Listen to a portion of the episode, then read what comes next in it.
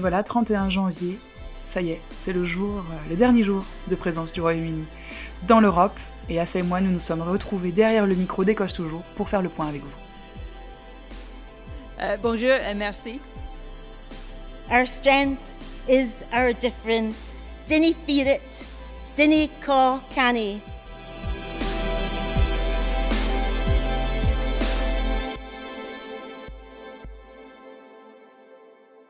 Dans quelques heures, euh, l'Écosse et tout le Royaume-Uni va officiellement quitter l'Europe. Ça fait trois ans et demi qu'on en parle, et ça y est, ça arrive pour de vrai aujourd'hui. Ouais, c'est ça, c'était vraiment euh, un parcours du combattant, je pense, pour arriver euh, jusque-là. Et ce soir, euh, à 23h, il y aura euh, ceux qui feront la fête, qui seront super contents. Et il y en a quelques-uns en Écosse, parce que toute l'Écosse n'a pas voté pour rester l'Union Européenne. Mais ici, l'ambiance est quand même plutôt à la tristesse, euh, à la colère aussi un peu, de subir en fait cette décision qui n'a pas été prise par les Écossais et les Écossaises. Donc un mélange de sentiments, on va dire, qui va être exprimé dans pas mal d'événements qui auront lieu euh, à Édimbourg, notamment au Parlement écossais ce soir euh, dès 17h, à Glasgow aussi. Et le mot d'ordre, ça sera en fait de laisser une lumière allumée pour Ouais. l'Écosse en Europe. Keep a light on. Vous verrez le hashtag sur Twitter. En fait, ça reprend les mots de l'ex-eurodéputé Alan Smith, euh, qui est maintenant du coup MP, donc député écossais au Parlement britannique. Il avait dit euh, à ses collègues euh, au Parlement européen de laisser la lumière allumée, un peu comme euh, quand on sort jusqu'à tard le soir et qu'on dit à ce- son partenaire, ses parents, son coloc, de laisser une petite lumière pour quand, euh, pour quand on reviendra en fait. Et c'est vraiment l'optique dans laquelle se trouve l'Écosse. Et moi, c'est peut-être pour ça qu'aujourd'hui, en fait, au fond, je me sens pas si déphasée que ça et si à côté de la plaque et si Mhm. triste parce que j'ai l'impression que c'est qu'un au revoir en fait et que Mhm. ça sera un hiatus euh, somme toute assez court. Et toi, Mhm. Sarah, comment tu te sens aujourd'hui? Ah, moi, je dois dire que depuis ce matin, je me sens plutôt triste et toute la semaine a été comme un- une escalade de, de tension et de tristesse. Peut-être que j'aurais pas dû le laisser euh, être ressenti comme ça, mais c'est vraiment comme ça que j'ai vécu la chose. On a beaucoup parlé euh, de tout ce qui se passait. On a vu les eurodéputés euh, quitter euh, le- les instances de l'Europe. Ça, ça fait mal au cœur quand même de voir tout le monde chanter au long sign. C'était super touchant, moi j'ai trouvé Ouais. cette scène. hein. Ouais, c'est symboliquement, c'est lourd et en fait, mon sentiment, c'est que on se sent, c'est pas juste le petit cas perso des Européens au Royaume-Uni, c'est tous les Britanniques et c'est tous les Européens qu'ils vivent en Europe ou au Royaume-Uni, parce qu'il y a aussi beaucoup de Britanniques qui vivent un peu partout en Europe qui vont avoir des complications, on en parle un petit peu moins. Donc j'essaye de peut-être me focaliser sur ce sentiment d'union et de soutien malgré tout, mais je suis très triste et ce, ce matin j'étais, je me suis vraiment dit mais où est-ce qu'on va et à quoi bon Mais heureusement en discutant autour de moi et en voyant des, gens sympas, je pense que je pense que ça va aller. Et ce soir je serai donc à Glasgow au moment des 11 coups de 23h. Et toi tu seras? Bah, moi, je serai toujours à Édimbourg. Je vais essayer de faire un tour euh, euh, au Parlement écossais. Il y a un truc qui va se passer au consulat français aussi, euh, auquel je vais aller. Je sais qu'il y a une expo au Scottish Storytelling Center qui s'appelle très sobrement Brexit Tears. Euh, Ok. et- grosse ambiance. qui a lieu, il me semble, tout le mois de février. Mhm. Euh, il va y avoir pas, pas mal d'initiatives culturelles en fait. Et mm, c'est aussi ça qui me réconforte. Il, y a- il va y avoir Mhm. pas mal d'initiatives culturelles pour dire que ben, Brexit ou pas Brexit, euh, l'Écosse reste quand même, euh, on va dire, engagée dans la perpétuation des liens avec le continent européen et avec le Mhm. monde entier en fait. Et que c'est pas une décision politique qui va mettre fin à ça. Je crois que c'est c'est comme ça que j'arrive à le relativiser. Oui, ils sortent de, on va dire, l'institution de l'Union Européenne. Euh, ça veut pas dire qu'on peut pas être copains, en Oui, fait. c'est vrai, c'est vrai. Mais ce qui est effectivement euh, compliqué euh, à accepter, et ce avec quoi beaucoup de gens n'arrivent pas à se réconcilier, c'est toutes les valeurs qui sont portées par le Brexit. Je pense beaucoup de gens en Écosse se reconnaissent pas dedans. Et euh, plus que, euh, on va dire, la practicalité en fait de la sortie de l'UE, ce que ça vous voudra dire pour l'Écosse en termes notamment de financement, de euh, voilà, il va falloir faire des accords et négocier des trucs, et c'est un peu casse-pied parce que ça va être long. Beaucoup plus que ça, je pense que ce que rejettent beaucoup d'Écossais, c'est ce sentiment de renfermement en fait. Et le sentiment qu'on on ôte une partie de leur identité, C'est vrai. euh, le sentiment qu'on leur ôte des, des, euh, des opportunités, notamment euh, pour les étudiants qui pourront probablement plus faire Erasmus à partir de la, peut-être pas de la rentrée prochaine, parce que ce sera encore dans la période de transition, mais celle Ouais, d'après. Il faut voir. Moi, je, suis assez curieuse de voir quelle va être. Est-ce qu'il va y avoir une réaction populaire au moment donné du Brexit ou pas, ou est-ce que les gens euh, se rendent pas vraiment compte?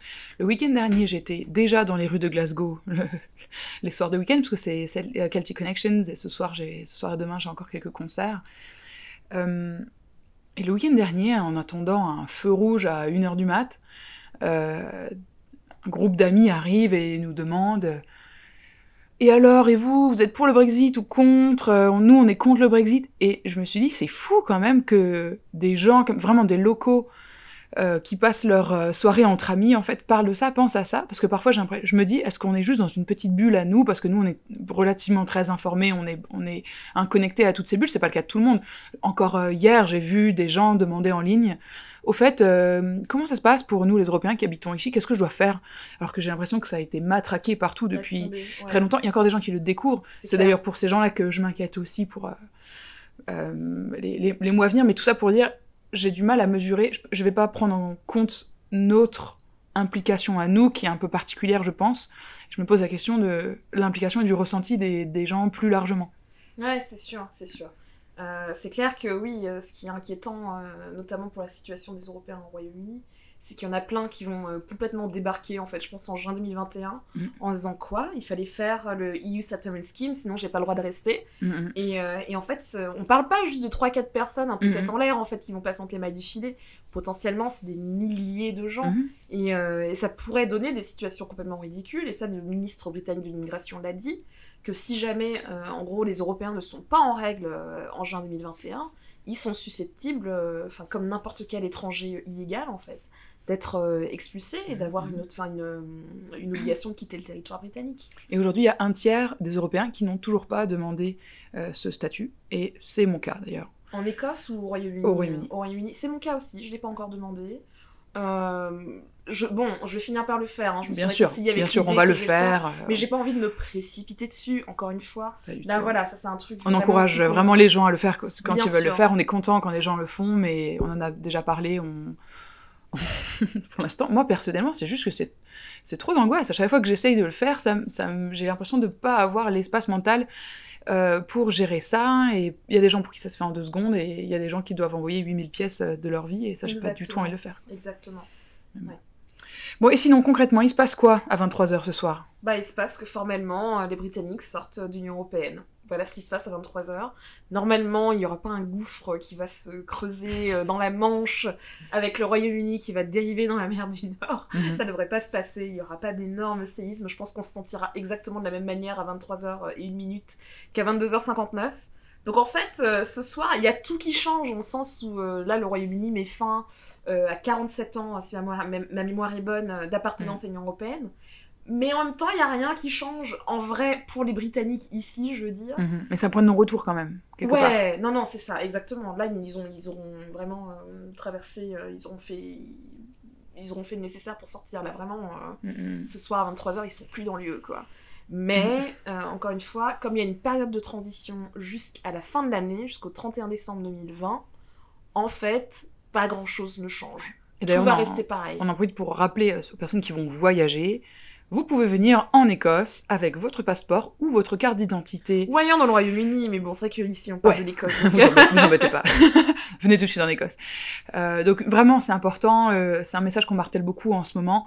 Rien ne change. N'annulez pas vos plans. euh, tout se passera très très bien et vous pouvez toujours venir juste avec votre carte d'identité. Pour 2021, il n'y a pas encore d'informations concrètes, donc nous ne communiquerons que quand on aura euh, ces informations claires et précises. Ouais, tout à fait. Là, vraiment, tout ce que vous trouverez sur l'après-Brexit, c'est un peu de la spéculation, en fait. Mm. hein. C'est bon, c'est basé sur ce que certains ministres ont pu dire, etc. Mais rien n'est voté pour le moment. Rien n'est décidé.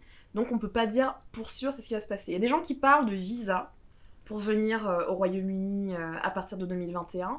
Euh, a priori, mais voilà, ils peuvent encore changer d'avis évidemment. A priori, ça sera pas un visa en tant que tel, ce sera peut-être plutôt quelque chose assez proche de l'ESTA aux Mhm. États-Unis, qui est plutôt une autorisation euh, en termes de sécurité. On va vous demander si euh, vous venez sur le territoire britannique avec une maladie mortelle, j'imagine que c'est ça. Est-ce que vous venez pour faire un attentat? Je ne sais pas qui répond oui à cette question, mais en tout cas, les Américains la posent. Ça sera plutôt quelque chose, normalement, de cet ordre-là. Mhm. Mais encore une fois, on peut pas dire pour sûr maintenant. On va attendre le courant de l'année 2020. Oui, et on espère que ce sera même pas ça, on espère que ce sera encore Ouais, plus simple que ça et potentiellement gratuit. Mais en effet, c'est quelque chose qui a été euh, mentionné euh, plus ou moins rapidement. Et de la même manière, pour l'immigration après 2021, eh bien, il n'y a encore rien de sûr. Et si vous voulez déménager au Royaume-Uni, en particulier en Écosse, avant le 31 décembre 2020, eh bien, vous pouvez tout à fait le faire, il n'y a aucun problème, et vous n'aurez qu'à remplir votre demande de pre-settled status avant euh, juin 2021. Tout à fait, tout à fait. Donc ça a été une grosse semaine, Ouais. quand même, euh, en Écosse et au Royaume-Uni, euh, les quelques jours qui ont précédé le, le Brexit. Sarah, tout à l'heure, tu parlais des députés européens qui Mhm. se sont levés pour entonner euh, Auld Lang Syne, pour dire au revoir euh, aux députés britanniques. Donc moi, je note quand même avec délectation que Lang Syne est une chanson euh, écossaise, hein, Mhm. euh, de Robert Burns. euh, et euh, je trouvais ça beau que l'Europe euh, entonne cette chanson-là pour dire euh, au revoir ou adieu, on sait pas, hein, euh, aux Britanniques. Donc ça, c'était Ouais, ça met même la chair de point- Même rien qu'en parler, ça me redonne la chair de poule. Oh, Sarah. On a aussi eu euh, pas mal de discussions autour de l'immigration, euh, notamment de la part de l'Écosse qui voudrait créer un genre de visa écossais, euh, qui serait donc une manière de contourner la fin de la liberté de mouvement. Bon, alors, spoiler alert, ça risque pas de se passer tout simplement parce que l'immigration est euh, une politique qui est gérée au niveau britannique et pas au niveau des nations. Euh, et le gouvernement britannique, dans l'heure et demie qui a suivi la publication du document du gouvernement écossais, a dit non merci, nous ne sommes pas euh, intéressés, l'Écosse n'a pas besoin en fait d'un système euh, différent. Mais c'est bien de mettre en avant, enfin, du point de vue de l'Écosse, si l'Écosse a besoin de ça, parce que si on, en ce moment, enfin, l'Écosse la pollution de l'Écosse n'augmente pas euh, s'il n'y a pas des, des arrivées fraîches. Et il y a besoin de gens pour travailler, ça c'est un fait.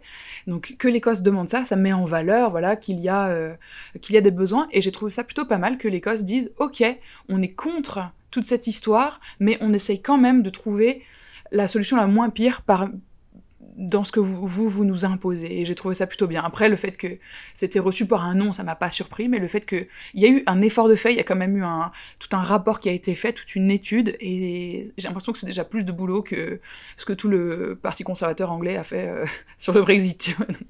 Ah ben ça c'est sûr que c'était euh, non c'était une proposition intéressante et en fait qui euh, comment dire qui voulait se mettre en place dans le cadre britannique en fait. Mhm. C'était juste euh, c'était une demande de plus de flexibilité en fait, par rapport au système britannique. Mais bon fin de non recevoir donc euh, ça c'est quand même plutôt classé. Mais au moins je trouvais que c'était intéressant parce que ça pourrait donner une idée de exactement à quoi pourrait ressembler euh, une politique d'immigration d'une Écosse potentiellement indépendante Exact. parce que ça on, on peut on pourrait le voir arriver dans les prochaines années en fait. Et d'ailleurs, Et d'ailleurs, et d'ailleurs, ce matin, euh, la première ministre écossaise Nicola Sturgeon s'exprimait euh, devant des journalistes pour euh, expliquer ce qu'elle comptait faire pour en fait euh, faire en sorte qu'il y ait un second référendum d'indépendance en 2020. On viendra sur le, le timing un peu plus tard. Donc, euh, si vous avez un peu suivi l'affaire, Boris Johnson, évidemment, a dit non à un référendum d'indépendance, malgré le fait que le SNP a gagné des élections générales en Écosse, très très très largement d'ailleurs, en décembre. Euh, lui part du principe que euh, les gens se sont exprimés en 2014 et euh, il n'y a pas vraiment de raison de refaire un autre référendum. Mais le SNP dit on a un mandat pour faire un deuxième référendum parce qu'on a l'ultra-majorité des députés. Et même si on a, entre guillemets, que 45% des voix, c'est toujours une part de l'électorat beaucoup plus grande que celle que Johnson a gagnée à l'échelle de tout le Royaume-Uni. Mhm, mhm. Et en plus, le parti suivant, je pense qu'il doit être à peut-être 20, 15-20%. Donc vraiment, le SNP écrase tout le Mm, monde sur la scène euh, politique. Donc eux, ils disent que la volonté populaire de l'Écosse s'est exprimée et qu'il faut un deuxième référendum. Sauf que bon, bah maintenant, on est un peu bloqué quand même. Il y a un peu un dialogue de sourds qui se passe. Donc Stur- Sturgeon, ce qu'elle dit, c'est qu'en fait, il n'y aura pas de référendum complètement à l'arrache, euh, un peu à la catalane en fait, où euh, le Parlement écossais dit ok cool, on fait un référendum et on fait sécession après, tout simplement parce que en fait ce référendum serait remis en question Bien sûr. sans cesse. Il sera probablement boycotté par les unionistes. Il n'aura pas vraiment de valeur en Personne fait, ne à part faire plaisir à quelques gens dans le Yes Movement, mais, euh, mais c'est tout. Donc elle a dit euh, la priorité, ça doit être de faire un référendum légal, en gros de forcer Londres à dire oui euh, pour un deuxième vote. Euh, et pour forcer Londres, en fait, il faut qu'il y ait un- vraiment un mouvement de la société euh, Mm. décisif Mm. vers euh, cette volonté d'indépendance. Mhm. Après, l'autre solution, mais qui est vraiment clairement pas sa solution préférée, c'est de faire un référendum consultatif qui théoriquement pourrait être dans le pouvoir du Parlement écossais. Sauf qu'en fait, c'est pas vraiment un truc qui a vraiment été testé et tranché en fait par le milieu judiciaire. Donc si jamais ça arrive, c'est sûr et certain qu'il y aura des poursuites judiciaires action. Pour en fait faire annuler ce référendum. Et je pense que c'est dangereux dans la clarté du message face aux gens. Est-ce que les gens vont comprendre que c'est seulement consultatif? Et est-ce que. Tu vois, je trouve que c'est ça va vers un peu plus de d'incertitude aussi, quoi. de- C'est clair. Non, non, ça c'est sûr et certain. Et euh, c'est. euh, Je pense que la pression là sur Nicolas Sturgeon est super super forte. Si vous voulez mon sentiment, moi je. Enfin, je comprends pourquoi elle continue à parler d'un référendum de 2020 pour des raisons politiques. Mais, euh, Et que- symbolique, parce et que symbolique, ouais. 1320, euh, la déclaration d'Arbroath, c'est donc la fait. première déclaration d'indépendance écrite euh, de l'Écosse, mais clairement, 2020, c'est presque, Ça politiquement, c'est presque déjà fini. Non, mais oui, c'est pas possible en, en 2020. Johnson, il a aucune raison de lâcher l'affaire et elle avait pas fait un référendum, un référendum illégal. Et Donc, surtout, euh, s'ils nous disent oui, euh, s'ils disent oui pendant l'été, co- comment est-ce que tu vas organiser tout un Bah, référendum de cette Il n'y a même pas ampleur encore vraiment d'argumentaire euh, méga posé. Sur- C'est un projet de société. Re- regardez les documents qui ont été nécessaires avant 2014, tout le, le je sais plus comment ça C'était un s'appelle. travail de le- longue haleine. Bah, le Edinburgh Agreement qui a été signé Ouais. par, par David Cameron et euh, Mhm. Alex Salmond, qui était à l'époque Premier ministre de l'Écosse, et David Cameron évidemment Premier ministre du Royaume-Uni. Ça, en fait, c'est ce que le gouvernement euh, écossais veut reproduire aujourd'hui. En gros, le Royaume-Uni dit, Londres dit, on vous transfère les pouvoirs, vous gérez. euh, et genre, on, on met pas trop notre nez dedans, en fait. Nous, évidemment, on fera campagne euh, pour que vous restiez, parce que, bon, bah voilà, c'est notre conviction, et c'est complètement légitime. Il y a des arguments pour ça, Mhm, d'ailleurs. Bien sûr. Euh, et c'est comme ça que ça a été, ça a été conclu. Et c'est ce qu'ils voudraient refaire là. Mm. Mais moi, je pense qu'en 2020, c'est pas trop possible. Je pense même 2021, c'est un peu juste en vrai. Dans tous les cas, il va falloir attendre, à mon avis, après les élections du Parlement écossais en 2021.